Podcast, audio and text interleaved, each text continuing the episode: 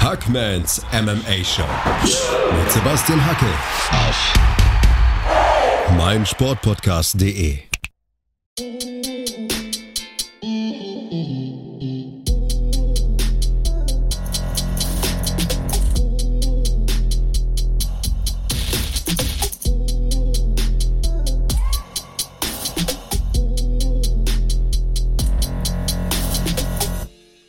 Willkommen zurück bei den Championship Rounds mit Sebastian Hackel und Florian Mandavid. Die UFC 273 Main Events sind abgehandelt, aber Flo, da gab es noch einiges, was man sehen musste, was man sehen wollte und was ich im Stehen verfolgt habe. Verstehe ich. Ja, du, Chimaev Burns war auf jeden Fall ein Kampf der Fight of the Year Nominees, oder?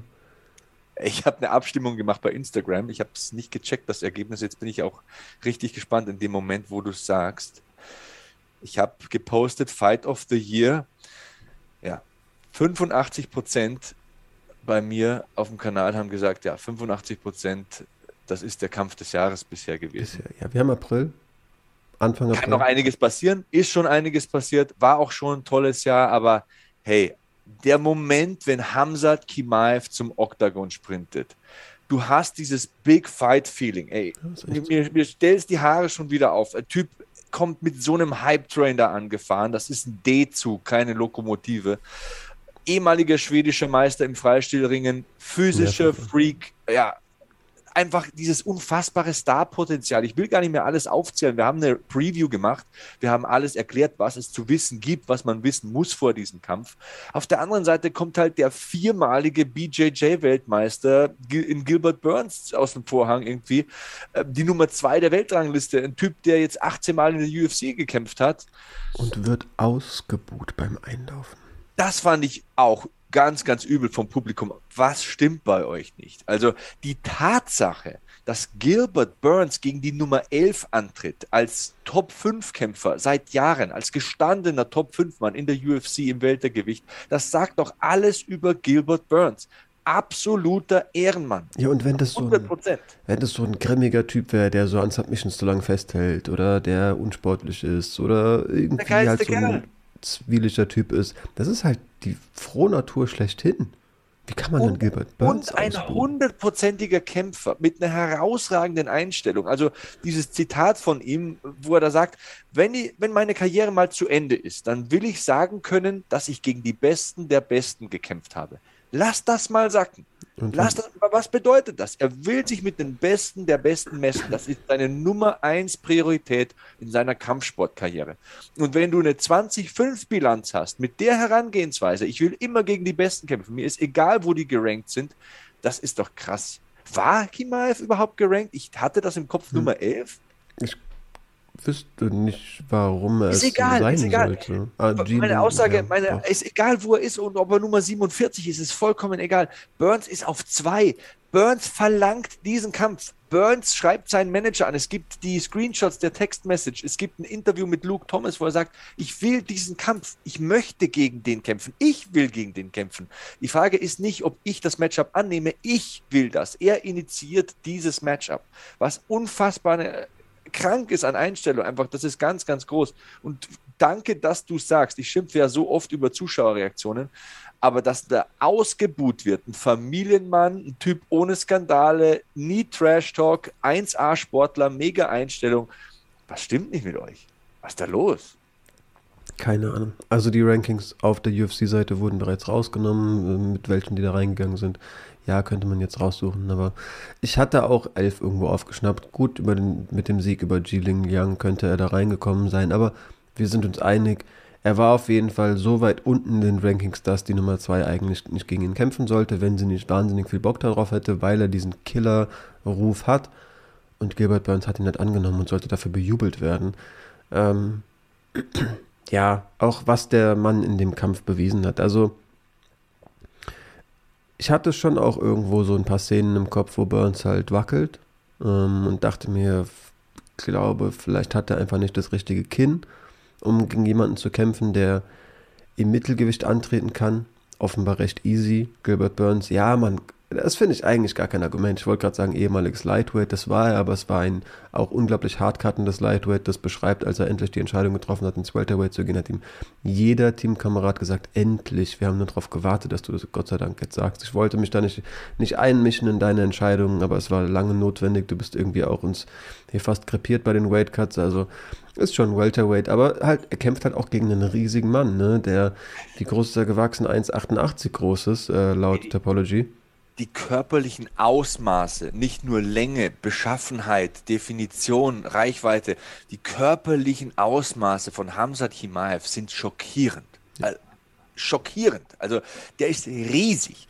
Holt sich in Runde 1, das mal zum Verständnis des Kräfteverhältnisses, Gilbert Burns auf den Boden zu bringen, ist unfassbar schwierig. Der hat eine gedrungene Statur, der Typ hat keinen Hals, diesen kurzen Torso, ist unfassbar kräftig, vierfacher Jiu-Jitsu-Weltmeister. Den mühelos mit einem Takedown auf den Arsch zu setzen, Alter, was musst du denn für ein Freak sein? Du bist ja. doch nicht von dieser Welt schickt ihn zu Boden, Ground and Pound. Erste Runde ist eine klare C9 für Chimaev, obwohl Burns am Ende auch mal hart trifft am Ende der Runde. Aber bitte können wir mal über diesen Sachverhalt sprechen. Ich habe als Kind immer mit diesen He-Man-Figuren gespielt. Also He-Man im Octagon ist doch mal stabil, Hamzat Chimaev. Ja, Schon ein sehr kräftiger Typ auf jeden Fall. Also ich glaube, die V-förmige, den V-förmigen Oberkörper in der Form hat er nicht. Ich glaube, der am Latt muss er noch ein bisschen arbeiten für Heeman, aber äh, er ist auf jeden Fall ein Freak of Nature, sagen die Amis ja. Ne? So, ja. Ähm, ja, Ausnahmeathlet, das definitiv. Wie fandest ja. du es, dass die beiden relativ zügig aufgestellt wurden? Zweimal in Runde 1 direkt vom Ref? Habe ich so ein bisschen interessiert wahrgenommen, wo ich mir dachte, okay, BJJ Ass, du hast mir zwar auch gesagt, der ist nicht allzu gut vom, also seine Qualitäten liegen in, in erster Linie im, im Top-Game, sage ich mal, wenn er, wenn er oben liegt. Aber im, im Laufe von vier Weltmeistertiteln wird man auch mal auf dem Rücken gelegen sein. Eben. Also und da habe ich eigentlich Interesse dran zu sehen, wie das laufen sollte. Chimav, ähm, gegebenenfalls sollte er sich dann reintrauen in seiner Guard. Ähm, dazu kam es nicht. Mhm. Ja, ich persönliche Meinung, ich würde gar nicht aufstehen lassen es ist ein Kampf. Mixed Martial Arts ist der Sport, der so nah an einem echten Kampf ist, wie es nur irgendwie geht. Wir wollen herausfinden, wer ist der bessere Kämpfer. Blödes Beispiel. Wir hacken in der Kneipe aufeinander ein. Wir fangen in der Kneipe an zu kämpfen. Und ich bin am Boden auf dir und du kriegst mich nicht los. Was passiert in dem Kampf? Du wirst den Kampf verlieren. Ja. ja, dann bleiben ich, wir halt da unten. Man könnte fast schon sagen, dass man auch drüber nachdenken kann, ob es so cool ist für einen Kampfverlauf, wenn, wenn die Rundenpausen einen wieder aufstellen. Also, ein Ringer arbeitet viereinhalb Minuten super hart für seinen Takedown, bekommt ihn endlich. Eigentlich sollte er da liegen bleiben. Also, selbst da kann man drüber nachdenken, ob es nicht fair wäre, wenn die es Runde so beginnt, wie, sie, wie die letzte endete. Es ist nicht an den Haaren herbeigezogen, auf keinen Fall. Und da lasse ich mir auch nichts anderes erzählen ich verstehe, dass man den Sport schnell und attraktiv ähm, und ansehnlich gestalten will. Das ist absolut verständlich und das ist ja auch das, womit Geld verdient wird. Aber manchmal passiert mir das zu schnell. Hm, mir auch in dem Fall. Position over Submission. Das ist das Erste, was ich im Jiu-Jitsu gelernt habe. Du brauchst die Position, du brauchst die Stabilität, du brauchst die Stützen und die Stellung, um in eine Submission reinzukommen. Und das dauert. Das, das geht manchmal in 20 Sekunden, das braucht aber mal 2,40, um dahin zu kommen. Und wenn ich schon nach einer halben Minute aufstehen lasse, weil jetzt scheinbar nichts passiert ist, da, das passiert mir manchmal ein bisschen zu schnell. Sorry, ich weiß, das ist jetzt nicht mega spektakulär und das sind dann nicht die actiongeladensten Kämpfe, wenn einer zweieinhalb, drei Minuten braucht, um in den Positionskontrollaspekt eines Kampfes zu kommen. Aber so ist das nun mal. Daraus besteht Grappling. Grappling ist nicht so, dass man mit einem Schlag, gut, kannst auch aus dem Ground and Pound mit einem Schlag einen Kampf beenden, aber eine Submission aufzusetzen. Da, da, es gibt keine Lucky Submission wie bei einem äh, äh Schlag, wo du einen aus Zufall oder, oder mehr oder weniger Glück am Kinn erwischt. Um dir eine Submission zu erarbeiten, muss alles stimmen. Da muss alles stimmen und da kannst du keinen Schritt überspringen. Außer du bist ultra außergewöhnlich, galaktisch talentiert.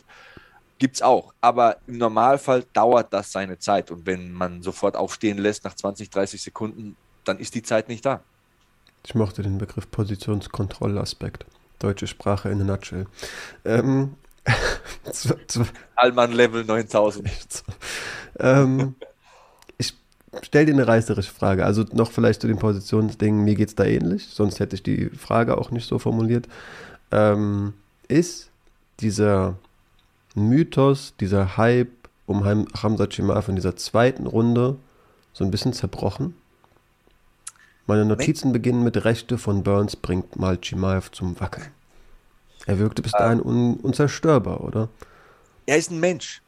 Er ist ein Mensch. Auch Kamaru Usman wirkt wie der Terminator, aber in Burns Kampf wurde auch er mal runtergeschickt. Adesanya wirkt im Stand, als wäre er kein Mensch, sondern irgendein Alien, aber auch er kann am Boden kontrolliert werden von Jan Blachowitz. Anderson Silva hatte eine Wahnsinnsserie, wurde auch ausgeknipst irgendwann es hat einen Grund, warum John Jones die Gewichtsklasse wechselt. Er sagt, ja, im Halbschwergewicht läuft meine Zeit aus. Er kennt es von selbst. Aber was ich damit sagen will, niemand ist unverwundbar. Jeder Mensch kann bezwungen werden. Jeder. Tyson, Ali, Floyd Mayweather hat eine makellose Bilanz, aber die Frage ist auch immer, inwieweit bin ich gefordert worden und so weiter und so fort. Aber du verstehst, was ich meine. Jeder Mensch ist verwundbar. Und auch Hamzat Kimaev ist verwundbar. Wenn aber jetzt Leute hergehen und enttäuscht sind, Alter, da muss man mal Erwartungshaltungen korrigieren. Sein Striking, der Typ trainiert seit drei, vier Jahren professionell. Drei, vier Jahre, je nach Erzählung. Sein Striking ist unfassbar gut. Also das ist unglaublich, wie er mit dem Jab Eingänge kreiert, wie er den Cross und den Uppercut hinterher schiebt. Seine Auslagenwechsel, wie flüssig die sind. Der kommt aus dem Ringen, das ist kein Boxer. Das ist alles sehr, sehr gut. Er hat es hier mit der Nummer zwei der Welt zu tun. Das ist einen Schritt vor vielleicht Colby Covington, je nachdem, wie man sieht, auf jeden Fall einen Schritt vor Kamaru Usman. Und ey, das war der fünfte Kampf in der UFC. Er hat ihn gewonnen. Klar hat er Schwächen bewiesen. Klar gibt es Dinge, die er ausmerzen muss, meines Erachtens. Die werden wir gleich noch nennen. Aber man muss mal Erwartungshaltungen korrigieren. Was habt ihr geglaubt? Habt ihr gedacht, der marschiert da rein, schmeißt ihn auf seinen Kopf, Ground and Pound und dann Schicht im Schacht, Afterparty? Das ist Gilbert Burns. Ja. Das ist Gilbert Burns. Klar trifft er dich in drei Runden irgendwann mal. Ist logisch. Also für mich ist das nur eine absolut logische Konsequenz, im fünften UFC-Kampf so eine Probe hingestellt zu bekommen, die erstens zu meistern und zweitens durch tiefe Gewässer zu tauchen. Das ist beachtlich nichts anderes. Man muss man das mal vernünftig einordnen. Der Typ hat elf Profikämpfe. Das ist, das ist nix im Vergleich zu Gilbert Burns. Der hat 25. Das ist mehr als doppelt so viel für alle, die das vielleicht ein bisschen in Perspektive setzen sollen. Ja, ähm, also sein offensives Striking ist auf jeden Fall wahnsinnig gut. So würde ich es vielleicht ja, ein bisschen, bisschen ähm, unterscheiden. Ich glaube halt, diese, diese Bewertung von Ramsat Chimaev ist natürlich irgendwie durch dieses, diesen Mythos, der entstanden ist, ja, also die geht damit einher. Chimaev hat die Narrative ja irgendwie auch angefangen, dass er auch noch Adesanya entthronen wird, dass der ein Easy Fight für ihn sei, hat irgendwie Sachen von Give Me Both Champs in One Night geredet. Ähm, und die Leute sind aufgesprungen. Also ich habe jetzt auch wirklich harte Stimmen von wegen Hamzat wurde exposed irgendwie gelesen. Gleichermaßen Leute, die halt dann auch wie du sagen, ey, was habt ihr erwartet? Der ist halt die Nummer 11, der in seinem 11. UFC-Kampf ähm, äh, im 11. MMA-Kampf, im 5. UFC-Kampf die Nummer 2 im Welterweight besiegt der ist, wurde nicht exposed, der hat einfach nach wie vor nie da gewesen, ist eigentlich erreicht. Aber klar, ne, dieses, also wie wahnsinnig ist es, der hat halt einen signifikanten Treffer hinnehmen müssen in vier UFC-Kämpfen. Ich habe mir auch, ich habe mich auch dabei erwischt, wo ich mir dachte, boah, wenn der ringerisch wirklich so vernichtend ist, vielleicht ist er wirklich ein hartes Matchup für Adesanya. Ähm, ich habe mich bei erwischt. Ich, Gott sei Dank habe ich dann auch eine vernünftige Stimme, die schon auch ein, zwei Jährchen UFC guckt und mir gesagt äh, hat, ey, es ist bisher nur Hype. Vertraue dem man nicht. Es wurden viele Leute aufgebaut. Ne? Keine Ahnung. Johnny Walker dachte ich auch, der wird John Jones entthronen. Aber Gott sei Dank habe ich jetzt nicht so laut ausgesprochen, sondern nur mir mal gedacht, boah, ist schon vielversprechend sein Stil. Aber ich bin gespannt. Ähm, wir hatten ja auch Kommentare. Glaubt an meine Worte, der wird 100% der nächste große Champ. Wo, ich, wo man schon fairerweise sagen muss, ey, es gibt gruselige Stories und es gibt vier sehr, sehr dominante Siege gegen Leute, die nichts gegen irgendeinen Rice McKee und gegen John Phillips, aber die noch keine Top-Männer in der UFC sind. Das war der erste große Test und wie du gesagt hast, in dem wirkte er einfach menschlich. Also diese, diese Khabib-Performance, nie eine Runde verloren und so, die wird er halt nicht mehr hinlegen, was aber auch kein Anspruch sein kann, den man eigentlich Athleten stellen sollte.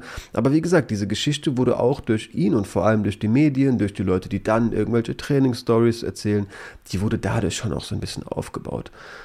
Ähm, ich glaube, das muss man halt immer einleitend sagen, wenn man dann anfängt, was kann man denn jetzt wirklich durch diese Erkenntnis Gilbert Burns Kampf an dem Mann kritisieren, wenn man es überhaupt so auslegen soll. Aber da sind wir halt auch in solchen Valentina Shevchenko, Manon Fiorot Ausmaßen, wo man sagt, hä, die haben gerade Großes erreicht und wir picken uns die Sachen raus, die man dann kritisieren kann. Das kann eigentlich kein Maßstab sein. Vor allem nicht von so einem jungen Athleten. Nein. Also ja, kommen wir mal so zur Makroanalyse von Runde 2. Also im Grappling Department ging es da hin und her, finde ich. Ähm, aber Runde 2 gewinnt Gilbert Burns. Ähm, deswegen die Menschlichkeit von Hamzat Kimaev aufgrund des starken Schlussspurts. Also Burns schlägt Hamzat clean mit zwei rechten Händen nieder. Also der Soccer-Kick war dann hart an der Grenze. Uiuiui. Da habe ich kurz zusammengezuckt. Ich allgemein den Kampf komplett im Stehen verfolgt. Was für ein Banger, ey. Das war so ein krasser Kracher ja, da eine Stärke von, ähm, eine Schwäche, pardon, von Hamzat Kimal für mich. Er kann relativ gut aus beiden Auslagen boxen. Also die Powerhand ist die rechte und wenn er aus der Rechtsauslage boxt, dann ist der Jab super hart. Einmal schickt er Burns mit dem Jab, mit dem rechten Jab zu Boden. Das ist, das ist keine, kein äh, Cross oder ein Uppercut gewesen. Das war einfach nur ein ganz, ganz steifer Jab. Das fand ich beachtlich. Aber was nicht so gut läuft bei ihm ist, äh, bei diesen Auslagenwechseln. Er kann nicht aus beiden Auslagen gleich gut verteidigen. Du siehst Dinge aus der Linksauslage anders kommen als aus der Rechtsauslage. Das bedarf jahrelangen Trainings. Du kannst Distanzen aus beiden Auslagen nicht nach ein paar Jahren gleich gut einschätzen. Du bist unterschiedlich verwundbar.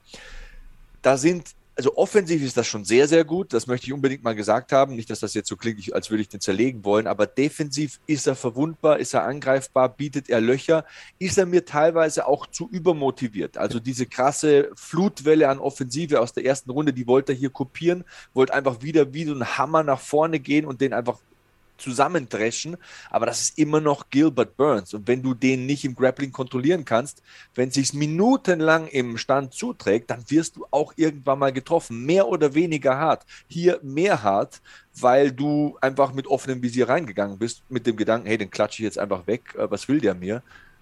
Das kann mal nach hinten losgehen. Ja, voll. Also ich hätte auch einfach in erster Linie, glaube ich, als große Kritik Fight IQ tatsächlich genannt. Also ja, defensives Striking, sowohl Hände blocken als auch vor allem Might-Bewegungen nicht, also letzteres nicht vorhanden, keine Might-Bewegungen, steif drauf zulaufen und sich die Fäuste abholen. Aber Problem am Fight IQ für mich, also es schwingt viel, okay, Emotionalität, ich kämpfe das erste Mal vor einer großen Crowd, ich habe Kopfschmerzen, mein Adrenalinlevel ist so Through wie noch nie in meinem Leben volles Verständnis, dass du vielleicht nicht den allerkühlsten Kopf bewahrst und da irgendwie eine Hand ein bisschen zu weit auflehnst, weil du, ja, Powershots, du wurdest hart getroffen, willst hart zurückschlagen, alles irgendwo verständlich, aber da war kein Ansatz, Reichweite auszuspielen. Also er wollte halt mit Gilbert Burns brawlen, mit dem deutlich kleineren Mann. Ich glaube, es waren 10 cm Reichweitenunterschied. Ja, und ähm, in, in dieser Situation, wo er mit dieser rechten Overhand getroffen wird, will er es nicht wahrhaben, dass er richtig angeschlagen ja. ist und wankt da weiter nach vorne. Dann läuft ihn nochmal in so eine halbe rein. Wenn die voll trifft, wenn die zweite rechte voll trifft, liegt er und bewegt sich nicht. 100 Prozent. Und da ist. Es da war ist, eine rechte Dampfhammer-Overhand von, von Burns. Und die andere streift ihn nur ganz leicht und lässt ihn schon umkippen. Wenn Burns da den Sargnagel einschlägt, dann, ja, dann haben wir die Sensation. Eben. Und äh, das ist halt reines Ego. Und das ist scheiße, so dumm das klingt. Also der Ego ist im Kampfsport, wenn du auf so einem Level antrittst, dumm. Also ich habe in der letzten Ausgabe übrigens das Wort, ich wollte das Wort Selbstreflexion benutzen und habe Reflexion gesagt. Mhm. Äh, aber ich muss über mich selbst lachen. Ähm, aber genau das ist es, was hier fehlt reflektieren darüber, also die Selbstreflexion zu haben, was passiert hier gerade und ist das sinnvoll, was ich hier mache? Oder Just Bona Smash Brother ja, ist nicht immer ja. Modus operandi, der dich zum Erfolg bringt. Es gibt auch Leute, die bestrafen das. 100%. Und so knapp. Das war so knapp. Ja. ja, in dem Kampf. Also es gibt ja immer, wir müssen sagen, Elfter im MMA-Kampf. junger Kerl, fünfter UFC-Kampf, nie auf so einer Ebene gekämpft. Es gibt halt immer wieder, wir betonen sie gefühlt jede zweite Folge, diese Niederlagen, die langfristig wie ein Sieg sind, weil sie deine Karriere so weitergeholfen haben. Das sind Aha-Momente, Erkenntnisse, die dieser Mann aus diesem Kampf mitnehmen muss. Er wirkt danach ja auch, wir überspringen jetzt mal kurz die dritte Runde ähm, chronologisch, er wirkt danach ja auch im Post-Fight-Interview bescheidener denn je. Da ist nichts mit Bullshit-Geist und mit Smash Everybody, sondern mit, boah, mir tut der Kopf weh, ich bin müde, ich blute, ich liebe das. Das ist natürlich auch eine krasse Erkenntnis. Wir haben viel auch irgendwo über seine Mentalität natürlich kennengelernt, die, wenn wir gerade bei dem Ego waren, irgendwie zu groß vielleicht fast schon ist, zu sehr lieben, dass man sich schlägt. Ähm, aber ja, ich glaube, er wird ja auch in der zweiten Runde vom Coach angeschrien, richtig. Ähm, ich du verstanden, was sie gesagt haben? Nee. Jetzt zu gerne verstanden. Aber es war sehr laut und sehr dringlich. Auf jeden Fall. Und wenn eine Ecke das so deutlich kritisiert, dann hatte den, haben die das vielleicht nicht geschafft, dem in der dritten Runde schon wirklich einzupflanzen, sage ich mal, dem wirklich die Verhaltensweise komplett abzutrainieren. Aber das wird die erste Sache sein, die die im Gym trainieren, dem auch mal in einem ruhigen Moment, wo das Adrenalin-Level deutlich niedriger ist, zu sagen, ey, du musst intelligent kämpfen. So groß dein Ego auch ist, so sehr du auch kämpfen liebst und so sehr, so cool du es auch fandest, dass du endlich mal geblutet hast und verwundbar aussahst und wirklich dein Ego auch getestet wurde, dein Kämpferherz, das kann es nicht sein. Also du wirst, glaube ich, jetzt auch von Welterweights ganz anders wahrgenommen. Das hat auch Dana White gesagt, hat im Vorhinein gesagt, ey, wenn der den Kampf gewinnen sollte, hätte ich viel Bock, Covington gegen ihn zu buchen geiles, geiles Matchup. Hat aber auch ah, gesagt, ich glaube, das Matchmaking, das war ja mit Ramsat die Horrorvorstellung, der wirkte unverwundbar und es gibt kein Videomaterial von dem. Ein guter Kämpfer, der sich auch einen versierten Gameplan für seinen Gegner, für jeden Gegner individuell ausarbeitet. Der konnte das an dem noch nicht machen, was auch ein Faktor ist, warum die Leute, die nicht kämpfen wollten, die viel zu verlieren hatten. Ich glaube, es wird deutlich leichter. Welterweights werden den jetzt auf jeden Fall auch anders äh, betrachten ja. und werden da Verhaltensmuster erkennen, die man gegebenenfalls ausnutzen könnte. Und das denke ich schon auch. Hundertprozentig. Georg Schober ist ja einer, der immer unter unsere Videos kommentiert. Ähm, und der sagt immer, alle wollen wissen, wie ein Kampf ausgegangen ist, aber niemand will wissen, wie jemand gekämpft hat. Und da liegt sehr viel Wahrheit drin. Denn ja, der hat diesen Kampf hier gewonnen. Aber A, war super knapp und B, man hat zehnmal so viel gesehen in einer Runde dieses Kampfes, wie in allen Kämpfen zuvor. Und Neil Magny, der diesen Kampf fordert gegen Chimaev, hat jetzt viel mehr, was er verwenden kann. Und Magny ist ein Fuchs, ist einer, der ewig dabei ist. Colby Covington ist vom Fight IQ auch ein sehr, sehr beschlagener Kämpfer. Der hat jetzt Material, mit dem er arbeiten kann. Und das wird jetzt interessant. Dieser nächste Prüfstein. Ich meine, die UFC hat sich da ja in der Sackgasse gebuckt, weil du gibst ihm hier die Nummer zwei der Welt, die besiegt er. Was soll jetzt noch kommen? Es muss fast Kobe Covington sein, weil alles andere wäre ja völlig unlogisch. Ähm, wird trotzdem spannend, wird trotzdem sehr, sehr interessant. Auf jeden Fall. Ähm, ja, hat, wie gesagt, vier, äh, in vier Kämpfen einen signifikanten Treffer abbekommen, in diesem Kampf 119. Also das, ne, so um das Verhältnis zu setzen. Übrigens, wer, wer denkt, dass dieser Sieg klar gewesen wäre, dann möchte ich mal Folgendes vorlesen. Insgesamt significant strikes landed. Gilbert Burns 119, Hamzat Chimaev 108. Gilbert Burns hat mehr significant strikes abgefeuert. Was das wert ist, muss jeder selbst entscheiden. Runde 1 ist eine klare Kimaev, Runde 2 ist eine klare Burns, haben wir gesagt, aufgrund des äh, heftigen Treffers da. Ähm, aber die Runde 3 ist auch sehr interessant. 45 Significant Strikes Burns, 44 Significant Strikes Chimaev.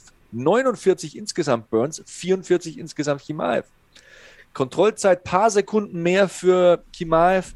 Aber ah, das war nicht klar. Auf gar keinen das Fall. Das war nicht super klar. Das einerseits hätte ich auf jeden Fall auch betont und ich würde vielleicht auch, also es klingt jetzt alles, ob ich ihn runter, äh, irgendwie runter machen will, aber ich will ihn halt vor dieser Erwartungshaltung, die er aufgebaut hat, vor dem Hintergrund bewerten. Ähm, wie gesagt, Future Double Champ wurde da ja viel, äh, viel geredet. Ähm, Welterweight Champ kann ich ihm langfristig zutrauen. Ich glaube, wir haben auch Welterweights, die dem, die dem nochmal vor ganz, ganz andere Aufgaben stellen. So ein Usman schlägt halt auch auf jeden Fall wie ein, äh, wie ein Pferd tritt zu. Und wird ringerisch auch nochmal, nochmal körperlich, glaube ich, tatsächlich nochmal mehr mitbringen als so ein Gilbert Burns. Hat auch einen krassen Fight-IQ, hat halt auch den besten Coach der Welt vermutlich an seiner Ecke. Das sind auf jeden Fall noch andere, andere Herausforderungen, die auch im Welterweight warten, ohne da irgendwas Gilbert Burns wegnehmen zu wollen. Absoluter Topkämpfer. Beim Striking gibt es da auch krassere Leute, muss man schon sagen. Ähm, ich glaube halt, so ein Neil Magny hat eine ganz andere Reichweite. Aber vor allem sehe ich halt dieses Mittel, diesen Mittelgewichtsrun gerade Stand jetzt überhaupt nicht sehen. Äh, nicht. Also man könnte sich irgendwie noch sagen, okay, ringerig, Adesanya hat doch auch seine Lücken, wenn der den auf den Boden bringt. Ja, wenn der den auf den Boden bringt wenn Chimaev wie so ein gerader Pfahl auf Adesanya zuläuft, kriegt er mal ganz andere Hände vor den Kopf geschlagen und wird noch viel weitere Distanzen verkürzen müssen, um den irgendwie greifen zu können.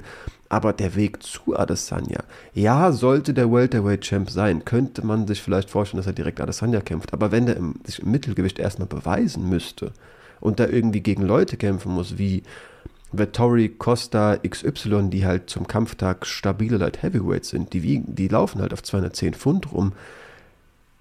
Sehe ich. Am Kampftag sind die weit schwerer. Am Kampftag wiegen die 220, 225. Ja, und also. Und da hast du Cannonier, da hast du Vettori, du, also da hast du Derek Brunson, das sind nochmal ganz andere Häuser. Also ja, verstehe ich. Denen ist er vielleicht im Stand wiederum überlegen. Glaubst du? Wir können es eben nicht sagen. Das ist der erste richtige Top-Test. Ich will die anderen nicht in den Mülleimer werfen, ganz im Gegenteil. Also, Aber das ich, ist der erste Test auf ganz hohem Niveau. Ich docke, ich habe schon richtig harte Kritik an Vettori geäußert, muss ich einfach sagen. Aber was der Typ auf jeden Fall kann, ist sich Fäuste abholen. Schlucken, was Chimaev Burns eingeschenkt hat, tut Vettori, glaube ich, auch. Offensives Striking haben wir jetzt viel gelobt, aber der wird sich auch ein paar Fäuste von Vettori abholen. Vettori zum Beispiel, um irgendeinen Namen hier reinzuschmeißen, ist jetzt nicht der Ausnahmestriker im, im Mittelgewicht, aber lass dann halt so ein Alex Pereira dem ins Gesicht boxen. Ich sehe das nicht kommen, dass Chimaev sich dann nicht auch einiges an Treffer abnimmt. Äh, und wenn er, sage ich mal, die gleiche Anzahl an Händen, die er von Burns eingeschenkt bekommen hat, von jemandem, der noch viel bessere Reichweite hat und die, und die gegebenenfalls auch besser ausspielen kann, wenn er sich die gleichermaßen abholt, Du hast gerade gesagt, wenn die zweite Hand dann in der zweiten Runde auch noch trifft und nicht nur schleift, dann fällt er um.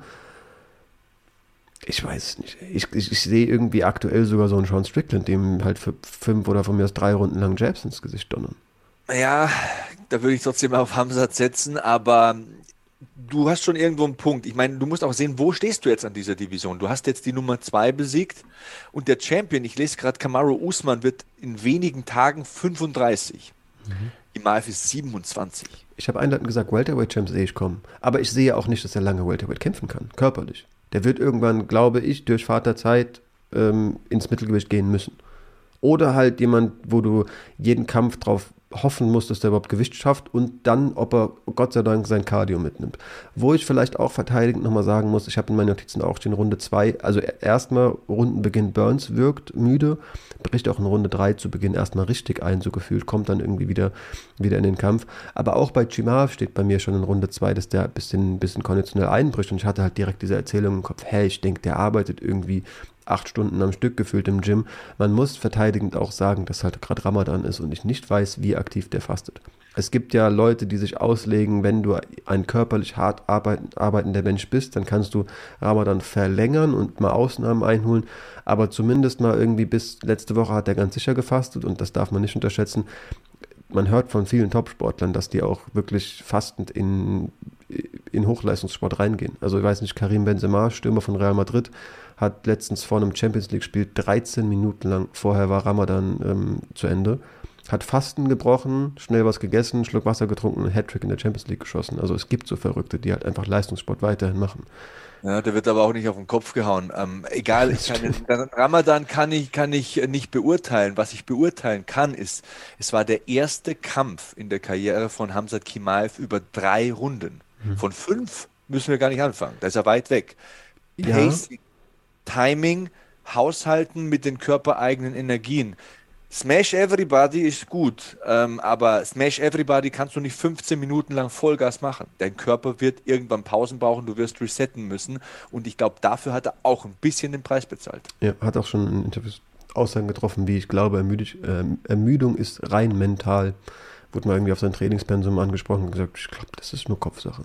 Also weiß nicht, ob der vielleicht auch Sportwissenschaft gegebenenfalls doch mal irgendwie offen gegenübertreten sollte.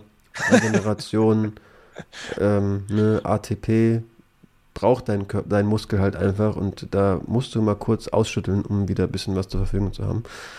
Keine Ahnung, ja. Ähm, Fight IQ, wie gesagt, für mich wirklich das oberste, irgendwie die Überschrift über, über der Kritik an, an Hamza Chimaev. Du brawlst mit dem kleineren Mann und haushaltest nicht gut mit den, äh, mit den Energien. Kämpfst getrieben von einem Ego, aber du hast auch richtig gesagt, du bist ein junger Kerl und ich glaube, du hast eine sehr, sehr entscheidende Lehrstunde in diesem Kampf mitgenommen. Unbedingt. Und wenn man schaut, Usman, Covington sind Mitte 30, Leon Edwards Mitte 30, Vicente Luque, Belal Mohammed viel älter als, als Hamzat, Stephen Thompson ist fast 40, Jorge Masvidal ist fast 40. Also der ist der Jüngste. In, da, da vorne ist er mit Abstand fünf, sechs Jahre jünger als die Besten und die Zeit spielt für ihn. Ich glaube wirklich, wenn man jetzt schreit und sagt Usman gegen Kimaev, ich glaube, da tut man ihm keinen Gefallen ich würde da tatsächlich auf Usman setzen und zwar relativ deutlich aufgrund der Erfahrung, aufgrund der besseren Defensive im Stand. Der kann mit dem Ringen, der ist physisch wahrscheinlich genauso stark, checkt aber mehr in der Runde 4, in der Runde 2. Hier und da schalte ich mir mal ein bisschen zurück und, und äh, versuche ein bisschen wieder mit den Energien hauszuhalten. Das kommt zu früh. Das ja. kommt viel zu früh. Glaub ich finde, das kann man, kann man auch nicht verargumentieren. Ich meine, der hat ja auch nicht alle fünf Kämpfe jetzt im Weltergewicht gekämpft. Da war ja auch Mittelgewichtskampf dabei. Du kannst nicht nach drei, vier Kämpfen im Weltergewicht äh, Titelchancen verteilen. Da machst du dich unglaubwürdig als UFC. Du hast dir eh ohnehin Druck gemacht, indem du ihn jetzt schon gegen die Nummer zwei antreten lässt. Du brauchst jetzt wieder ein Top-Matchup. Wahrscheinlich wird es Colby Covington. Das ist ein Test, den er bestehen muss, den ich ihn bestehen sehen will, auf jeden Fall. Das braucht er er braucht weitere Erfahrungswerte, er braucht längere Kämpfe. Das ist der erste Drei-Runden-Kampf seines Lebens. Das ist, das ist völlig krank. Was ich unterm Strich festhalten möchte, ist, dass Himaev eine unfassbare Maschine ist, dass er ein Freak ist, dass er mental einfach brutal stabil ist und unfassbar von sich überzeugt ist, dass er außergewöhnliche Anlagen hat, dass er hier einen außergewöhnlichen Kampf geboten hat. Ich bin durchgehend gestanden, ich hatte echt das waren, als würden Zahnstocher aus meinen Poren kommen. Es war keine Gänsehaut mehr. Das war ein freakiger Kampf. Der Typ hat Talent, der, dem Typ gehört die Zukunft. Verschießt ihn nicht im nächsten Kampf, jetzt in einem Titelkampf oder so. Lasst ihn dann nicht zu schnell hin. Ein bisschen was muss er noch zeigen, ein bisschen was soll er noch zeigen, aber Chapeau vor dieser Freakiness. Der Typ ist einfach zu heftig. Ich will den aber so eine Fight. Also, einerseits, ich bin mal gespannt, ob Covington den Kampf nimmt. Der hat auch bisschen. Der ist auch so der Inbegriff von, dieser, von so einem Waiter-World-Contender. Der hat auch viele Top-Contender auf jeden Fall. Ist denen ausgewichen, sage ich mal. Bin mal gespannt, ob der wirklich Chimaev kämpft. Wenn, will ich das Ding halt fünf Runden lang sehen. Ich keine Ahnung, ob Covington sich bei sowas sieht, aber dann hätte ich eigentlich Bock drauf, dass das Main Event von einer sehr saftigen Fight Night wird. Ja, hundertprozentig. Ähm, und die Zukunft wird es zeigen. Ich habe da auch meine Zweifel, ob Covington den Kampf annimmt. Der liebäugelt ja immer noch mit diesem Hassduell gegen Poirier. Der letztens Keine getweetet Ahnung. hat, I want to fight. Mehr stand da nicht, aber war bei ja. Poirier nicht so selbstverständlich, dass er noch Bock hat. Ja, ähm, da dürfte aber die Kasse klingeln aufgrund der Storyline. Name Value ist sehr, sehr groß. Beide sind auch bei Casual Fans sehr, sehr bekannt und over ich möchte auch noch ein paar Worte hier verlieren zu, zu Gilbert Burns. Also ich werde einfach gar, ich komme gar nicht klar auf den, weil es ist so surreal. Zu Beginn der Runde 3, über die haben wir ja noch gar nicht richtig gesprochen, da, da, da kämpfte, als wollte er da was beweisen. Er hat da gerungen mit mhm. Hamzat Himal, er hat das Ringen initiiert. Also Burns hat ein Riesenherz mir ist auch völlig egal, ob, ob, Burns hier die dritte gewinnt oder Hamzat, das ist für mich bis jetzt Fight of the Year.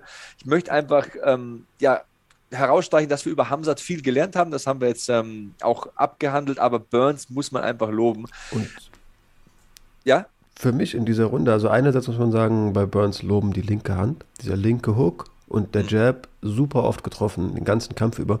Aber auch im dritten Kampf trifft er so drei Rechte hintereinander, die richtig signifikant waren. Also für mich die härtesten Treffer der Runde hat eigentlich auch hier Burns. Ja, und noch zwei Dinge. Das Publikum dreht, ja. bejubelt dann Burns und, und Boot Kimaev aus, wo ich mich frage, what the, was war das? Die also egal. Genervt. Aber Punkt zwei, das ist viel wichtiger. Die Tatsache, dass auch Gilbert Burns von Joe Rogan interviewt wird, sagt alles über diesen Kampf. Denn könnt ihr mir gerne die virtuellen äh, Tomaten an den Kopf schmeißen und die faulen Eier. Der hat hier nichts verloren. Das war ein unglaublicher Kampf in puncto Ansehen und Wert und Respekt hat er absolut gewonnen. Wer sich mal anschaut, ähm, gibt keine Tonaufnahmen, soweit ich weiß, dazu. Ähm, aber wie Dana White nach der Urteilsverkündung, also klar ist, okay, jetzt wird gleich Ramsat von Joe Rogan interviewt, wie Dana White mit Burns spricht. Der strahlt über beide Banken so. Beide hat ihm übrigens glaube ich, sogar den, den Bonus bezahlt. Fight of the Night, ja. ja. Was willst, du, was willst du mir sagen? Sag doch alles. Hat auch auf der PK irgendwie gesagt, er sagt zur so Performance of the Night Olejnik und Volkanovski. Und ja, wer ähm, nicht weiß, was Fight of the Night ist, der soll bitte den Raum verlassen. Irgendwie so sagt er. Ja, über Olenik, lass uns bitte auch noch über Olenik sprechen. Typ ist einfach zu hart. ist einfach zu hart. Ähm, äh, übrigens noch so eine kleine Side Note: äh, Der Kampf zwischen Cap Swanson und Duho Choi bei UFC 206 im Dezember 2016 ist in die Hall of Fame aufgenommen worden. Also da gibt es ja nicht nur Hall of Fame-Aufnahmen für Personen mit außergewöhnlichen Leistungen oder Kämpfer mit außergewöhnlichen Karrieren. Es gibt ja auch diesen Fight Wing der Hall of Fame, also den Flügel für die besten Kämpfe. Und das ist so ein absoluter Kracher im Federgewicht gewesen.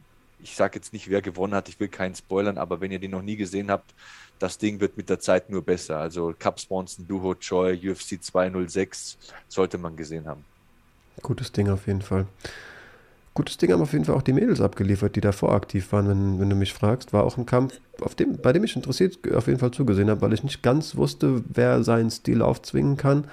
Beziehungsweise ja, Tisha Torres hatte ja so ein bisschen vor, den Stil von Dern einfach zu unterbinden, vielleicht könnte man so sagen. Ähm, Dern startet auf jeden Fall richtig aggressiv in den Kampf, bekommt aber irgendwie auch die ersten Hände ab.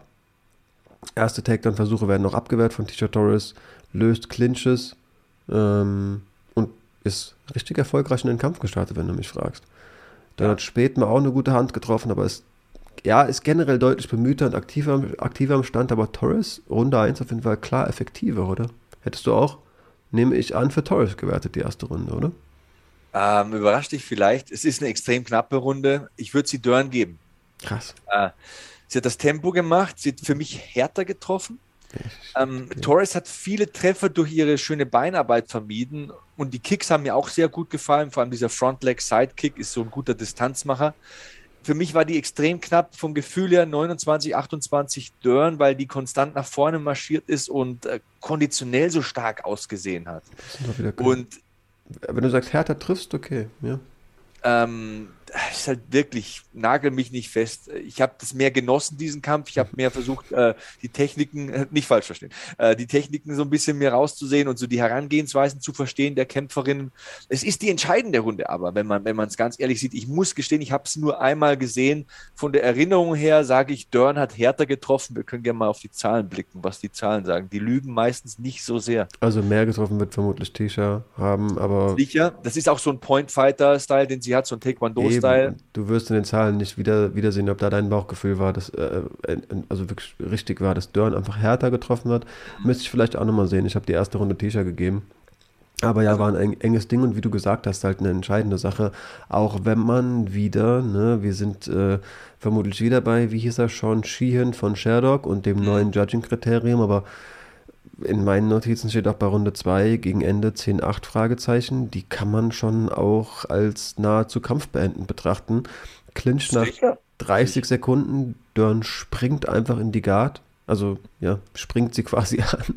Ja. Und sucht halt direkt im Stand einen Kimura, an dem sie ja phasenweise wirklich so kopfüber mit dem ganzen Körpergewicht hängt, wo man auch mal kurz ja. betonen muss, was ist bitte Tisha Torres physisch für eine Wucht, da einfach den Arm noch, also die hat den Cage ja. gut genutzt und so, aber dass sie das festhalten kann, krass. Wie gesagt, sechs Wochen Vorbereitung nach einem UFC-Kampf, Bodybuilding-Wettkampf ja. gewonnen. Also ich glaube, dass die schon die ein oder andere Handel gesehen hat in ihrem Leben.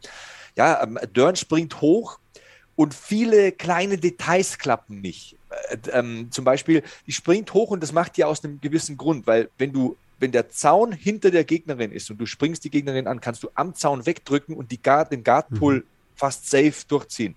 Hat sie trotzdem nicht bekommen, weil, weil Dörn halt äh, alles einsetzt und Torres trotzdem so ein Monster ist und einfach so wieder so aufsteht. Wie, wie würdest Kreuzheben. du. Äh, Kreuzheben, genau, als würdest du einen Deadlift machen. Das war mega stabil. Also, das ist richtig schwer. Und du kannst davon ausgehen, dass Dörn sehr gut mit dem eigenen Körpergewicht und Körperverhältnissen umgehen kann.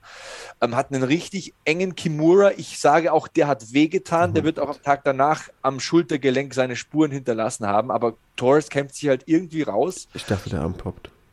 Also, also da musst du da bin ich immer so, so da habe ich die Hände schon so vor den Augen. Und wenn dann dieses Plop kommt, dieses Unangenehme, dann kann ich das nicht sehen. Ja. Also das ist einfach, das, das ist das Herz zerreißen, wenn sich ein Kämpfer dann einen Arm bricht, weil das ist halt ein halbes Jahr, Jahr Pause. Und ja, das ist nicht alles. In der letzten Minute hat Dörn ja noch den Kniebar, rutscht da Versucht. knapp unterm Gelenk ab. Versucht vorher auch ganz kurz eine Triangle aufzubauen.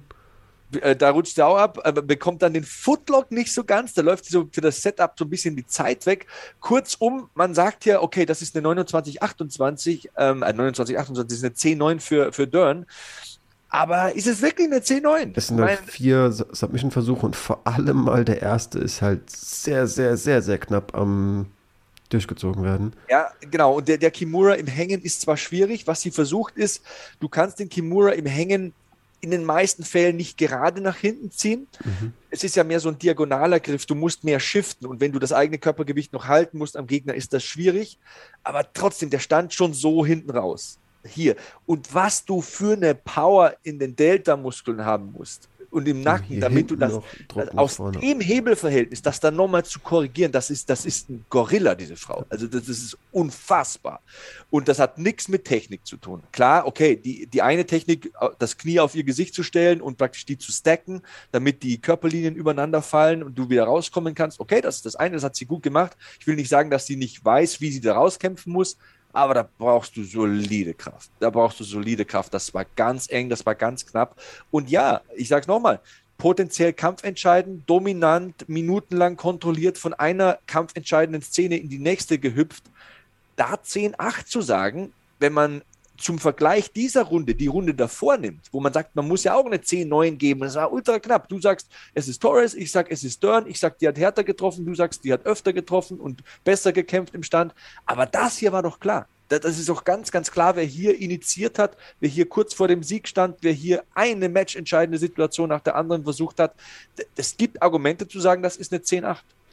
Ja, ich verstehe halt, muss ich dann einfach so offen und ehrlich sagen, diese Regeländerung noch nicht ganz, wenn es heißt, Hauptkriterium ist Impact. Also ich sehe, ich erschließe es mir so und da denke ich mir halt, bitte Juni, Juli, komm her und lass mich das verschriftlich nachlesen. Ich würde halt sagen, gleichermaßen so wie MMA Runden auch, ähm, also mit dieser Prioritätenliste, so werden offenbar auch 10-8-Runden bewertet, sprich Kriterium Nummer 1, erschließe ich mir, aber kann ich nicht nachlesen, müsste dann offenbar Hauptkriterium sein und dann ist ja gleichermaßen effektives Striking auch Hauptkriterium. Und da sehe ich es auch. Wenn man jetzt sagt, Impact, Damage, okay, ja, Schulter tat weh, aber so viel kam da nicht. Aber das kann es ja nicht sein, dass, nur, dass du nur bluten musst und Schläge von Kopf bekommst, damit es eine 8 ist. Also das verstehe ich auch nicht. Ich verstehe den Aspekt, okay, Dominance und Duration sind zu vernachlässigen, aber unter Impact müssen auch solch enge Submission-Versuche mitgewertet Ganz genau. werden. Und, dann, und, und, ja, was, was, das ja ist, diese Sequenz, ist Brazilian Jiu-Jitsu mit vier Unzen-Handschuhen. Ja. Und äh, du blutest halt nicht, du hast kein blaues Auge im Normalfall im Brazilian Jiu-Jitsu. Im Brazilian Jiu-Jitsu macht es entweder Knack oder du schläfst ein oder du klopfst vorher ab. Ne? Und das war kurz davor. Und ja, da sehe ich schon eine Veranlassung zu sagen, wir müssen wenigstens mal drüber diskutieren. Ich würde jetzt auch wahrscheinlich keine 10-8 geben aber wir müssen wenigstens darüber diskutieren dürfen, ob es eine 10-8 ist und die ist nicht irgendwo aus der Luft gesponnen, diese Diskussion, sondern die ist valide. Also ich schaue hier auch nochmal auf die Punktzettel. Interessant. Zwei von drei Punktrichtern hatten Nummer 1, also Runde 1 bei Dörn. Alle hatten Nummer 2 bei Dörn und alle hatten Nummer 3 bei Torres. Verstehe ich. Sehr, sehr interessant. Also das sagt eigentlich genau das, was wir hier sagen. Über die zwei müssen wir nicht diskutieren. Über die drei gibt es auch wenig zu diskutieren. Tisha wird zu Beginn so ein bisschen knapp. unsicher, aber letztendlich ist sie viel erfolgreicher. Also ja. Gesagt, diesen Single-Leg von Dörn, gut, da kann man ihr trotzdem den Takedown geben, weil sie einmal ganz auf dem Rücken liegt, kriegt dann aber direkt diesen Abkick da. Dachte erst, der wäre voll im Gesicht gelandet, aber so aufs Schlüsselbein. Ja. Und dann ist Tisha einfach im Stand erfolgreicher. Also. Ja. Also Torres war mir trotzdem, zu passiv. sie war mir viel zu defensiv. Was, was ihr fehlt, ich glaube, wenn ich es in einem Satz sagen müsste, sie ist zu zögerlich am Abzug. Ja, aber gegen bevor die, bevor die mal richtig, die hat Kraft, die hat Technik, bevor die mal richtig abzieht, überlegt die dreimal zu viel. Aber kam, kam dir das in den letzten, letzten Kampf gegen Angela Hill auch so vor? Der hat die richtige Bomben eingeschenkt. Weil die halt wusste, gut, die macht Muay Thai. Da, ja, notfalls fange ich mir auch ein. Ich glaube, ich kann härter zuschlagen mit meinem Bodybuilding-Wettbewerb. Ich glaube, das war der Stil von Dern, der sie da so verunsichert hat. Kann sein, kann sein. Also, äh, was ich auf jeden Fall weiß, es sind zwei Kampfsportlerinnen mit fantastischer Einstellung. Ähm, Tisha Torres trainiert seit sie fünf Jahre alt ist und äh, Mackenzie Dern hat mit drei ihren ersten Gi bekommen. Also, also Mackenzie Dern könnte ich eine ganze Ausgabe drüber machen. Ich finde das so bewundernswert, auch wie sie, wie positiv sie reingeht, wie wenig Negatives da kommt. Da, da gibt es keinen Trash-Talk, da gibt es nur Respekt, da gibt es nur Konzentration auf das, was sie macht im Oktagon. Zweimal Weltmeisterin im BJJ auf Schwarzgurt-Niveau, also ADCC-Champion. Ähm, hatte eine Knie-OP, ne? Nach dem äh, Kampf gegen Marina Rodriguez im, im Oktober ist sie am Knie operiert worden und ist jetzt in so einer Form. Die hat seit, also ist ganz verrückte Statistiken. Die hat, die Tochter ist drei Jahre alt, die kleine Moa, die sie da auf dem Arm hält. Sie ist drei Jahre alt. Und das ist es, was ich eigentlich so krass respektiere, über was nie gesprochen wird. Die ist drei Jahre alt du schläfst nicht jede Nacht durch. Ähm, du musst erstmal nach der Geburt wieder schauen, dass du auf das Level kommst, das du davor hattest. Du hast neue Verpflichtungen und bist öfter abgelenkt in deinem Trainingsrhythmus und so weiter. Trotzdem hat Mackenzie Dern in diesen drei Jahren nach der Entbindung es geschafft, A, 11 Pfund Muskelmasse aufzubauen, also fast 5 Kilo an Muskeln zuzulegen und gleichzeitig ihr Körpergewicht zu halbieren. Wie professionell mit wie viel Hingabe musst du operieren, tagtäglich, in jeder Stunde deines Seins, um das so hinzubekommen, um das so man zu managen. Das ist ein Profi durch und durch. Also alle Hüte, die ich habe, ziehe ich vor Mackenzie Dern. Wir sprechen viel zu wenig über die Entwicklung von Frauen MMA im Allgemeinen und mit der Zusatzbelastung, die Frauen die Mütter sind, die junge Mütter sind, auch haben in diesem Sport. Also gewinnt hier gegen die Nummer sieben der Welt ob man jetzt sagt, okay, man hat den einen oder anderen Punkt so oder so verteilt, aber es ist ein klasse Kampf auf höchstem Niveau, Nummer 5 gegen Nummer 7. Äh, bin so beeindruckt von dieser Frau, aber auch Tisha Torres hat alles Lob der Welt verdient. Wie die vorbereitet ist, wie die immer in Shape ist. Du weißt, was du ähm, bekommst, wenn du äh, Tisha Torres auf der Card liest. Ähm, hat auch nochmal mit einem Sportpsychologen gearbeitet. Ey, was die an Steinen umdrehen, äh, in, in, in, die stellen alles auf diesen Erfolg ein, alles auf diesen Beruf ein, opfern so viel. Höchsten Respekt, allerhöchsten Respekt vor beiden. Ja, auf jeden Fall. Tisha Torres hat auch die Woche ihre USADA-Jacke für 50 saubere Dopingtests erhalten. Ich will jetzt nicht sagen, dass es unmöglich ist, an der USADA vorbeizugehen mit irgendwie Mittelchen, aber USADA ist federführend in dem Gebiet. Das ist wirklich eine sehr, sehr bemühte Dopingbehörde, auf jeden Fall, kann man mal so sagen. Es, sind 50 Tests. Ja. 50. Die Wahrscheinlichkeit, wenn du schmutzig wärst, dass es bei 50 Mal einmal auffällt, die sehr, sehr hoch. Ja, wurde aber auch schon vorgeworfen. War es nicht sogar von Angela Hill, deine Schultern und so, wo sie meinte, ich sehe das als Kompliment. Er war auch laut äh, einem Instagram-Post von ihr ihr 50. Kampf sportartenübergreifend, ähm, 15. Kampf in der UFC. Also, sie hat auch eine persönliche Geschichte, sage ich mal, für sich selbst geschrieben. Es ist halt eine Split Decision ich hätte es ihr, ja, ich hätte vermutlich schon wieder einen Draw gegeben. Ich hätte die zweite 10-8 gewertet, aber ich hätte ihr halt die erste gegeben. Ähm, knapper Kampf, guter Kampf ähm, und zeigt halt immer wieder, dass vor allem das Strohgewicht der Frauen wirklich sehr, sehr hohes Niveau ähm, aufzeigt. Ähm, noch eine Side Note zu, Tisha Torres, also ihre Lebensgefährtin Raquel Pennington hat kurz davor Aspen Ladd im Rahmen der Prelims besiegt. Das war so ein, wahrscheinlich ein psychologischer Vorteil. Das tut sicher gut. Es birgt auch ein hohes Risiko, mit dem Lebensgefährten oder der Lebensgefährtin auf einer Karte zu kämpfen. Das kann auch in beide Richtungen funktionieren. Ja, ähm, großer Sport und Frauen MMA, absolut Wahnsinn die Entwicklung. Das wollte ich nur noch mal gesagt haben. Und wir müssen unbedingt mal einen Punktrichter einladen, glaube ich. Ich glaube, das wäre eine spannende Diskussion, solche Runden anzuschauen, zu vergleichen zu verstehen, wo die herkommen, wie die das werten, wie das jemand sieht, der das jedes Wochenende macht, vielleicht auch auf lokaler Ebene, was weiß ich, aber ich glaube, das wäre wirklich gut. Das, wär, das bringt bestimmt nicht viele Klicks, aber das ist das, was ich will. Ich will aufklären, ich will diesen Sport erklären und auch selber verstehen. Ich verstehe immer noch nicht alles, weil man am Leben nie alles verstehen kann, aber man darf nie aufhören zu lernen. So sieht's aus. Ja, das ist wirklich auch ein Bemühen ähm, von mir. Ich habe in der letzten Folge, als es hieß, ich habe mit dem YouTube-Kanal noch viele irgendwie auch Pläne und so, ähm, lieber nicht zu viel versprechen wollen, aber dass wir eine Videoreihe machen, in der wir den Sport von Grund auf erklären, Begrifflichkeiten, natürlich auch das Regelwerk, Judging und so weiter, ist auch ein ähm, großes Anliegen von mir. Das will ich auf jeden Fall umsetzen. Wenn dann aber richtig, dann nicht irgendwie Sonntagvormittag vorbereitet und dann hier irgendwie Stunde quatschen und irgendwas zusammenkleistern, sondern dann, wie du gesagt hast, mitten im Experten chronologisch aufgeordneten Plan daran gehen. Ich glaube wirklich, wenn man so eine Videoreihe hätte, die man irgendwann einem Neuling an die Hand geben könnte, hier, schau das von Folge 1 bis Folge X der letzten halt und eigentlich haben wir dann denen alles vermittelt, was wir an Grundlagen dir zumindest zu vermitteln haben. Ähm, viel Spaß beim nächsten UFC-Event. Du wirst deutlich mehr verstehen, als wenn du einfach nur einschaltest. Das fände ich schon sehr, sehr cool. Ja, und manche Dinge kann man ja auch wirklich vollständig erklären. Also ich habe ja schon mal einen Cut gemacht. Ich habe das mal als Selbstversuch gemacht. Also wenn man über Weight Cutting spricht und sagt, wie habe ich das gemacht, wie viel Gewicht kann man verlieren, wie gesund oder weniger gesund war das, was waren die Auswirkungen und so weiter, dann kann man das ja wirklich hundertprozentig gut erklären. Man kann der Sache gerecht werden.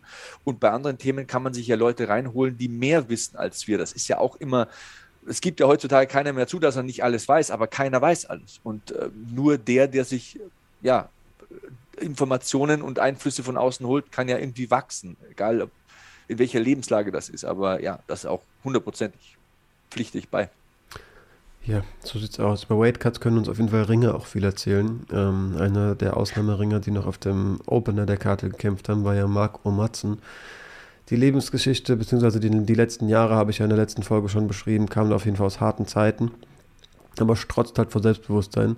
Ähm, ist auch super stolz einfach auf seine ringerischen Erfolge. Es gibt kein Inter Interview, in dem er nicht betont, dass er dreimal bei Olympia teilgenommen hat. Aber ey, ich finde das nicht arrogant, sondern volles Verständnis. So, ich aber das ist sein erster Satz in jedem Ding. Ah, sogar mit Jerome.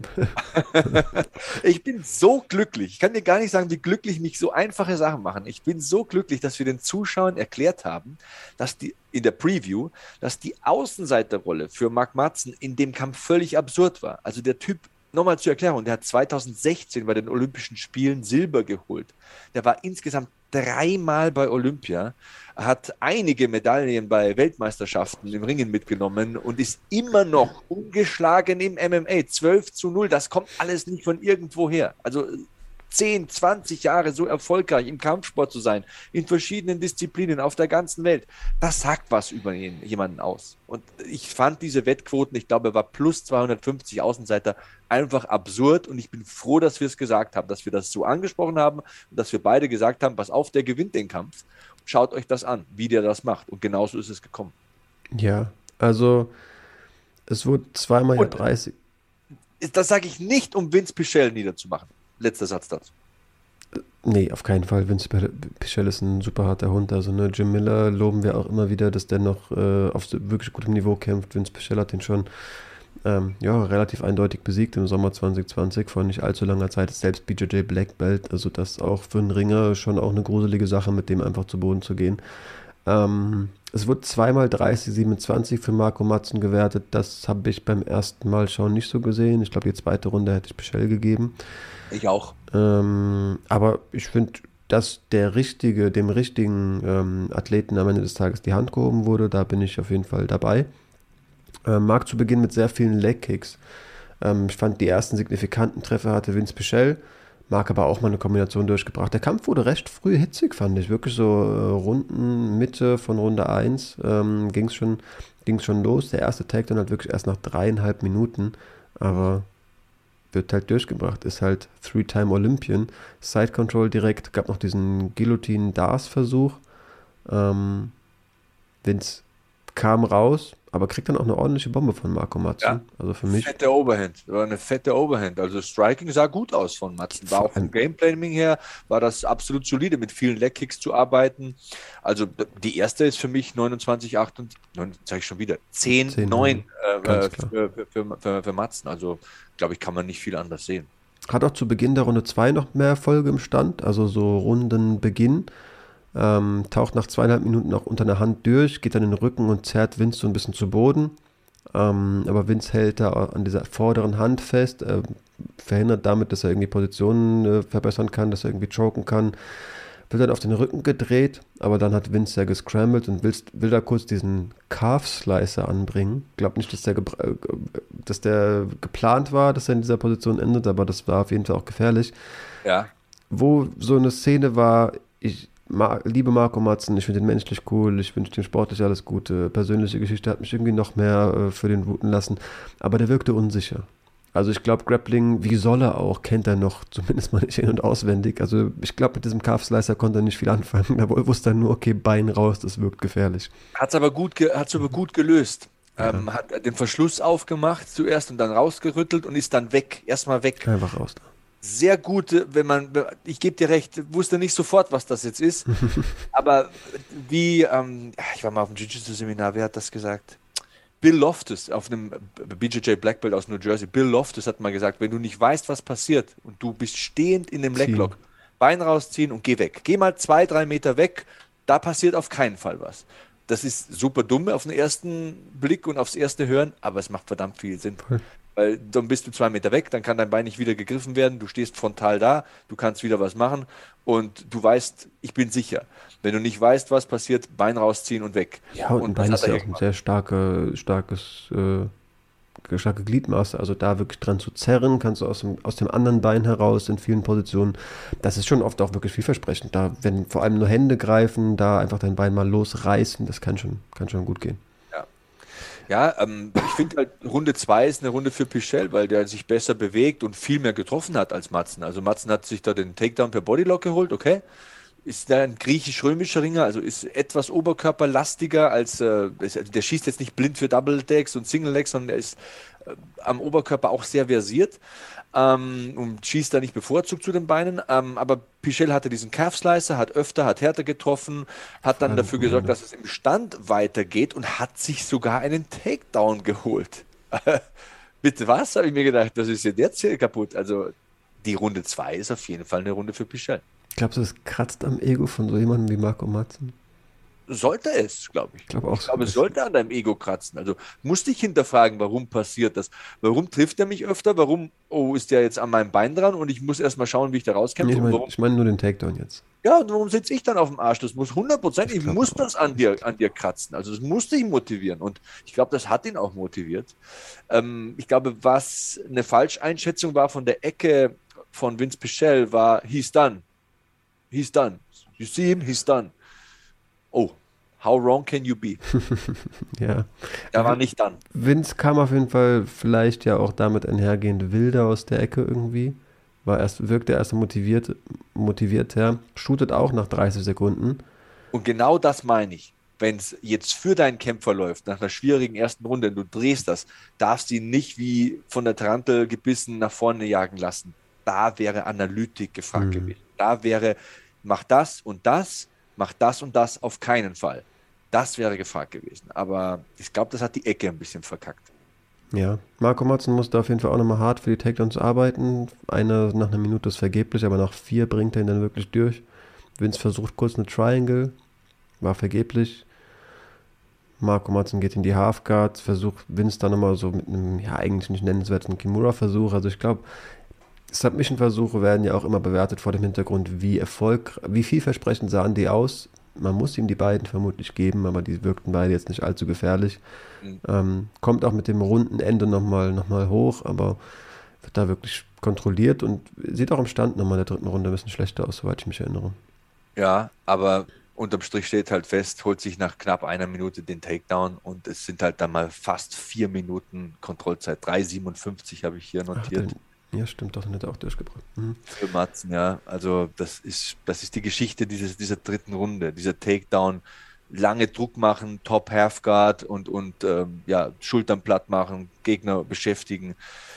Da war nicht viel an Aktion und an Aggressivität von Pichel zu sehen. Der war da zur Untätigkeit verdammt. Und das ist so eine klare Punktrichter 10-9-Runde, wo du sagst, ja, schön war es jetzt nicht, aber I get it.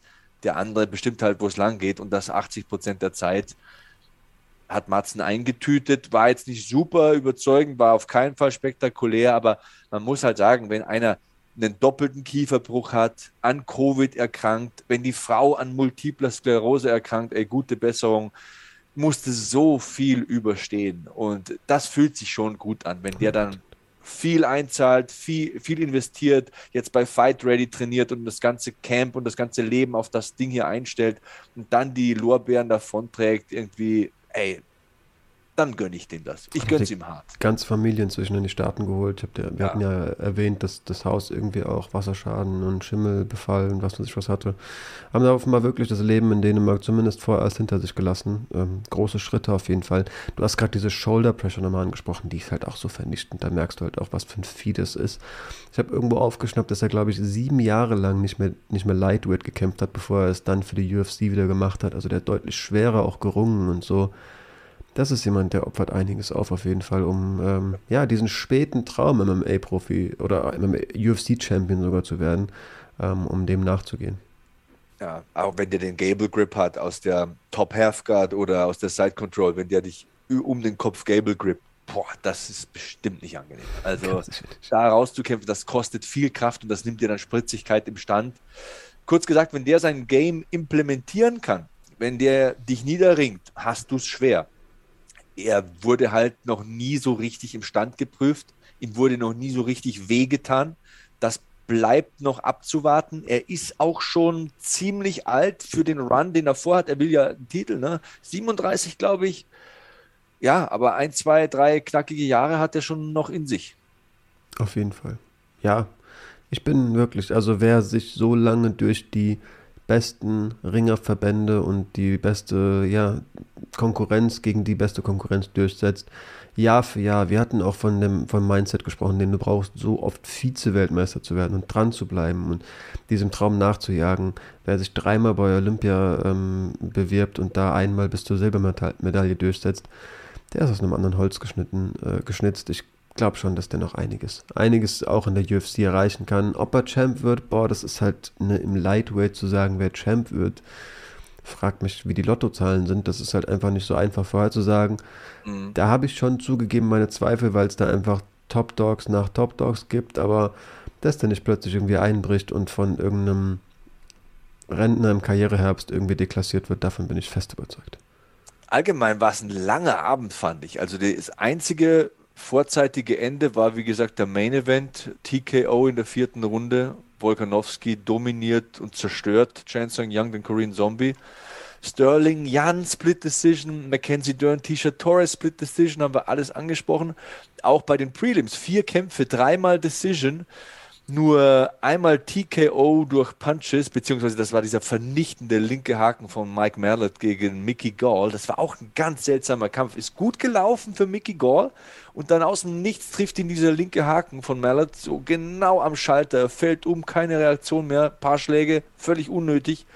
Ähm, ja, ansonsten dann auch bei den Early Prelims zweimal Decision, nur einmal eine vorzeitige Entscheidung.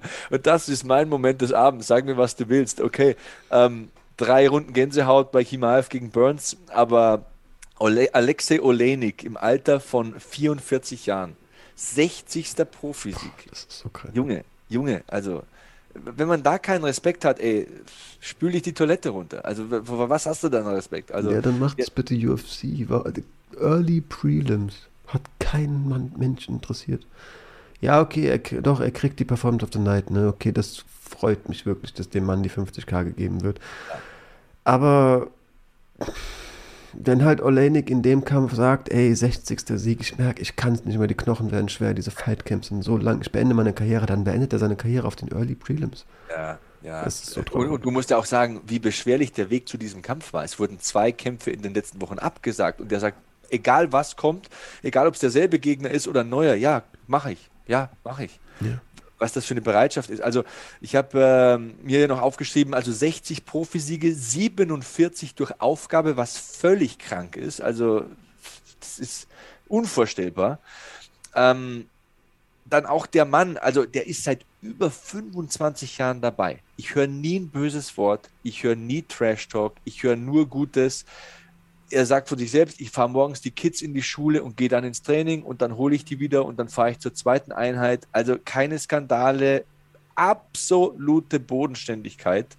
Ich finde, der steht für alles, was an diesem Sport gut ist und erstrebenswert. Das ist ein Sportsmann, ähm, absoluter Ehrenmann. Ich, ich kann gar nicht gut genug über ihn reden. Also ähm, auch dieses Video hier habe ich nochmal rausgesucht hier, wo er hier, ähm, Moment, ich muss den Ton leiser machen, ähm, wo, er, wo er hier dann Vendera nochmal den Joke, äh, nicht den, den, den Scarfold, aber den Ezekiel-Joke erklärt. Ne? Also nach dem Kampf sind die beiden da herzlich da im Backstage-Bereich zugange. Und der Vandera sagt halt, hier könntest du mir mal den Ezekiel-Choke zeigen? Und dann demonstriert das zuerst am Trainer und sagt, auf was er achten muss, dass er halt das Kinn in die Backe bohrt, dass er den Kopf dreht, damit er die Faust unten reinbekommt, wie er verschließt, wie hoch der Ellbogen sein muss, damit der Winkel stimmt, damit du Druck aufbauen kannst gegen den Kehlkopf.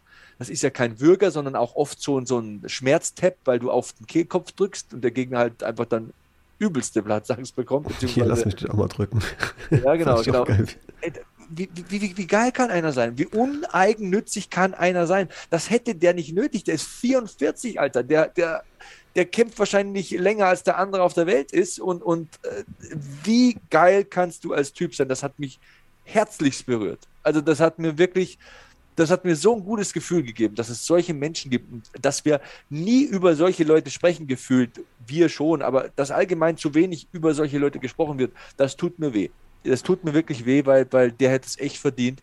Was für ein Lebenswerk, was für eine Karriere. Und dann bist du hier irgendwie der dritte Kampf ähm, auf den Early Prelims. Wird ihm nicht gerecht. Hat mich ein bisschen geärgert. Das stimmt. Ich habe mich auch sehr gefreut. Also natürlich, als der dann endlich diesen, dieses Submission geholt hat, diesem Scarf holt.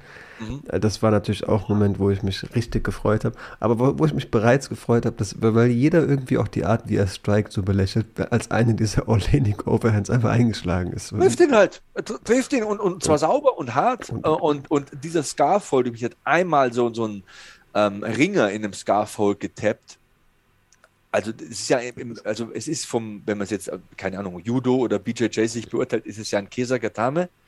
Und du brauchst nicht nur Technik, auch Technik, du musst den Kopf anheben und du musst da richtig drin sitzen, aber du brauchst schon auch, also außerirdische Kraft, dass du da an, an einen Heavyweight, wir sprechen hier von einem Typ, keine Ahnung, was wiegt Vandera? 240, 250? Der cuttet ins äh, leicht. Ja, 265, okay, von mir aus, das sind 120 Kilo. Einen 120 Kilo Mann aus dem Kesagatame zu tappen. Ich will mir nicht vorstellen, was dieser Mann mit Hälsen und Gelenken anstellen kann, wenn der dich richtig greifen kann. Es geht auch sehr das, auf den Nacken, oder? Also es ist dann nicht nur zudrücken, so sondern es muss. Unglaublich weh. Ja. Es tut so unglaublich weh. Hast du das Röcheln gehört in der Wiederholung? Wenn der hat was kotzt, auch danach noch. Also es gibt so der, eine Szene, wo die den kurz filmen wollen, dann merken, ah, oh nee, der kotzt gleich und dann doch wieder die, das Bild wechseln, weil der, der kurz so aufstützt. Der, der grunzt wie ein angeschossenes Wildschwein. Alter, das ist wirklich heftig. Und das ist die Erklärung, warum Oleinik auch im Alter von 44, 45 Jahren immer noch gefährlich ist. Wenn der dich in der ersten Minute am Zaun clincht und diesen, diesen Ezekiel einrasten lässt, Alter, da komm erst mal raus. Da, da, viel Spaß. Ich wünsche dir viel Spaß und alles Glück der Welt, weil da kommst du besser nicht rein. Das wäre meine Lösung. Ich liebe den sehr. Wir müssen ihn mit irgendeinem Dolmetscher oder so interviewen. Ich will Oleinik sagen, dass ich ihn mag. Ähm, ja, dass er noch allzu lange aktiv sein wird, sollten wir uns trotzdem nicht ausmalen, aber 60. Karrieresieg, da müssen andere auf jeden Fall noch einiges verarbeiten. So vielleicht auch Youngsters wie in Gary, ich glaube, der war auch heiß erwartet, zudem sollten wir vielleicht noch ein, zwei Worte erwähnen, bevor ich, glaube ich, auch die Analyse von diesem Pay-Per-View beenden würde. Ähm, hat einen guten Kampf ge äh, gemacht, wenn du mich fragst. Ähm, hat es da auf jeden Fall auch mit einem guten Mann zu tun. Ihm auf Amateurkämpfe, ähm, Boxerfahrungen. Also Darian Weeks war jetzt auf jeden Fall auch niemand, der ähm, so ein MMA-Cage das erste Mal gesehen hat. Ähm, ja, Ian Gary hat da, hat da viel gezirkelt. Weeks in der Octagon-Mitte, tritt viele Low-Kicks, ähm, schafft es halt den ganzen Kampf über harten Treffern auszuweichen, die wirklich alle zu meiden. Ähm, hat gut gekickt, vor allem auch diese Push-Kicks durch die Mitte regelmäßig, wie erwähnt, diese Low-Kicks, diese Calf-Kicks, viel mit dem Jab gearbeitet. Ähm, Nach der ersten Runde will die Ecke von Gary, dass er in der Octagon-Mitte mehr bleibt und schnelle Einzelaktionen bringt, da Darren Weeks regelmäßig in den Clinch will. Das waren auf jeden Fall auch die Momente, wo, wo Ian Gary ja am gefordertsten wirkte. Wurde ja auch so ein bisschen auf Takedown-Defense ähm, getestet. Gab halt in der Runde 3 dann gegen Ende mal die Szene, nach Runde 2, Runde 3 wird mir auch gesagt, Junge, hab jetzt ja einfach Spaß hier drin. Diese Jabs können doch einfach mal aus dem Flow herauskommen. Genieß das. Den Gameplan hast du offenbar verinnerlicht. Ähm, wo Ian Gary dann auch tatsächlich mal den, mal den Clinch sucht und für mich halt auch gegen Ende physisch stärker wirkt oder zumindest mal noch, als hätte er mehr im Tank. Ähm, ich hatte die ganze Zeit eigentlich so das Gefühl, okay, der Clinch ist, glaube ich, die Situation, die, die für ihn am gruseligsten ist aber in Runde 3 spätestens hat er zumindest noch mehr Kräfte.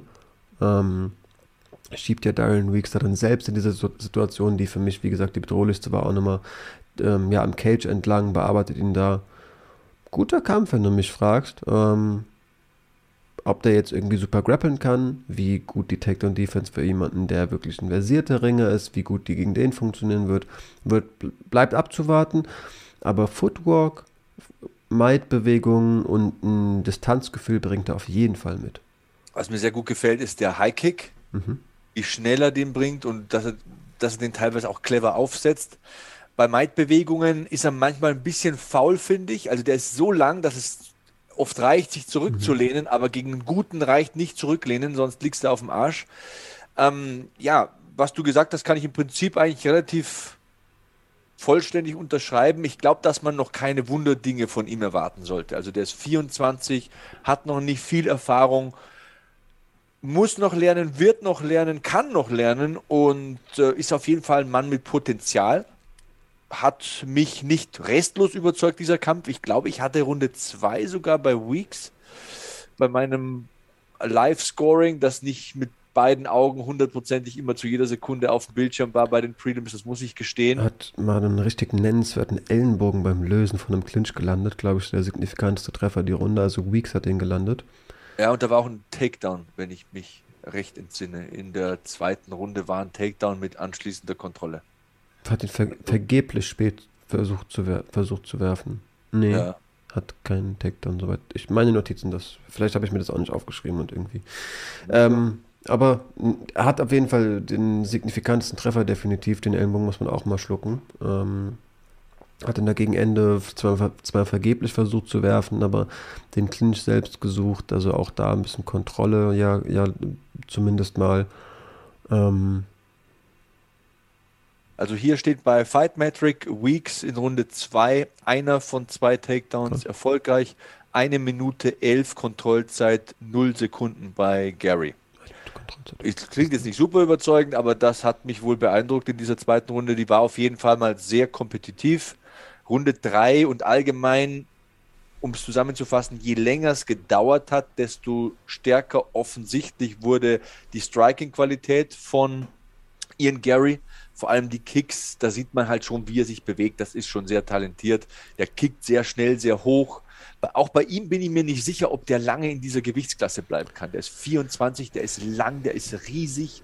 Du siehst an den Oberschenkeln auch, dass der prinzipiell schon ein sehr dynamischer Typ ist. Ich weiß nicht, ob der das so lange machen kann. Ein paar Jahre auf jeden Fall, aber der ist erst 24. Bekommt übrigens Nachwuchs. Also seine Frau und er erwarten Nachwuchs. Deswegen auch hier mal alles gut, auch wenn er das nicht hören wird. Schönes Pärchen auf jeden Fall. Ähm, sehr attraktive Frau, wie gesagt, Managerin. Ich habe mich mal gefragt, was kam erst? Hat er sich in seine Managerin verliebt oder hat er einfach gesagt zur Lebenspartnerin, du, wir gehen den Weg doch eh zusammen, was hältst du davon? Das fände ich irgendwie mal spannend. Mal gucken, ob ich das bei Gelegenheit irgendwo aufschnappe. Sollten Was war zuerst da, die Henne oder das Ei? Genau. Sollten die eigentlich noch Tibura gegen Ro Rosenstruik sehen? Tibura hat das Ding krankheitsbedingt absagen müssen. Und vielleicht der Vollständigkeit halber, wir hatten auch zwei nennenswerte Boxkämpfer am Wochenende. Ich habe keinen von beiden gesehen. Ryan Garcia besiegt Emmanuel Tagoe nach Punkten. Und Gennady Golovkin hat am Samstag in Japan gekämpft gegen Ryota Murata und hat ihn in der neunten Runde ähm, gestoppt damit IBF, IBO und WBA-Gürtel vereint im Mittelgewicht. Murata hielt den WBA-Gürtel. Soll ein sehr guter Kampf gewesen sein. Ich habe ihn, wie gesagt, noch nicht gesehen. Ähm, habe jetzt auch nicht gehört, dass Ryan Garcia kein guter Kampf gewesen ist, aber zumindest über Golovkin habe ich gesehen. Den konnte man sich anschauen. Ähm, Ja, wir sind schon wieder eine Stunde drin. Ich glaube, wir beenden die Folge an der Stelle schon wieder. Zweiter Teil der UFC ähm, 273 Prelims. Ihr kriegt Donnerstag vermutlich nochmal eine kurze Folge mit 1, 2 News aus dieser Woche, bevor, ja, während Sebastian in Italien den Urlaub genießt. Ich hoffe, da schaltet ihr auf jeden Fall auch ein ähm, und würde an der Stelle einfach die Schlussworte vielleicht dir übergeben. Ich gehe jetzt Lego spielen mit meiner Kleinen. Ich habe gerade gehört, wie sie zur Tür reingepfeffert ist. Das habt ihr nicht gehört. Ähm, Wer hat in seiner Jugend mit Lego gespielt? Wie geil ist bitte Lego? Das ist doch wohl das geilste Spielzeug. Ich will es in den Kommentaren lesen. Also letztens war ich, ich kaufe ja öfter mal Spielzeug. Meine Frau sagt, viel zu viel Spielzeug für die Kinder, aber ich kann irgendwie nicht an so einem Spielzeugladen vorbeigehen. Und dann streift man da so durch, was es da Geiles gibt an Lego-Sachen. Da gibt es Star Wars Raumschiffe, die man nachbauen könnte. Du weißt nicht, wie oft, dass ich schon mal so eine Schachtel in der Hand gehabt habe und mir gedacht habe, das kaufe ich mir jetzt und baue das so an einem Samstag. Aber ich hätte eh nicht die Zeit dazu und, und äh, aber Frage bleibt, ne? wer hat als Kind mit Lego gespielt? Wie geil ist bitte Lego? Ist doch das Beste. Wir bauen heute ein Feenhaus. Es ist nicht sehr männlich, ich weiß, aber es ist meine Tochter und ich habe sie über alles lieb. Wir sollten nicht in Scheuklappen denken, auch Männer dürfen Feenhäuser bauen. Mit den Worten beende ich die Folge. Danke fürs Einschalten.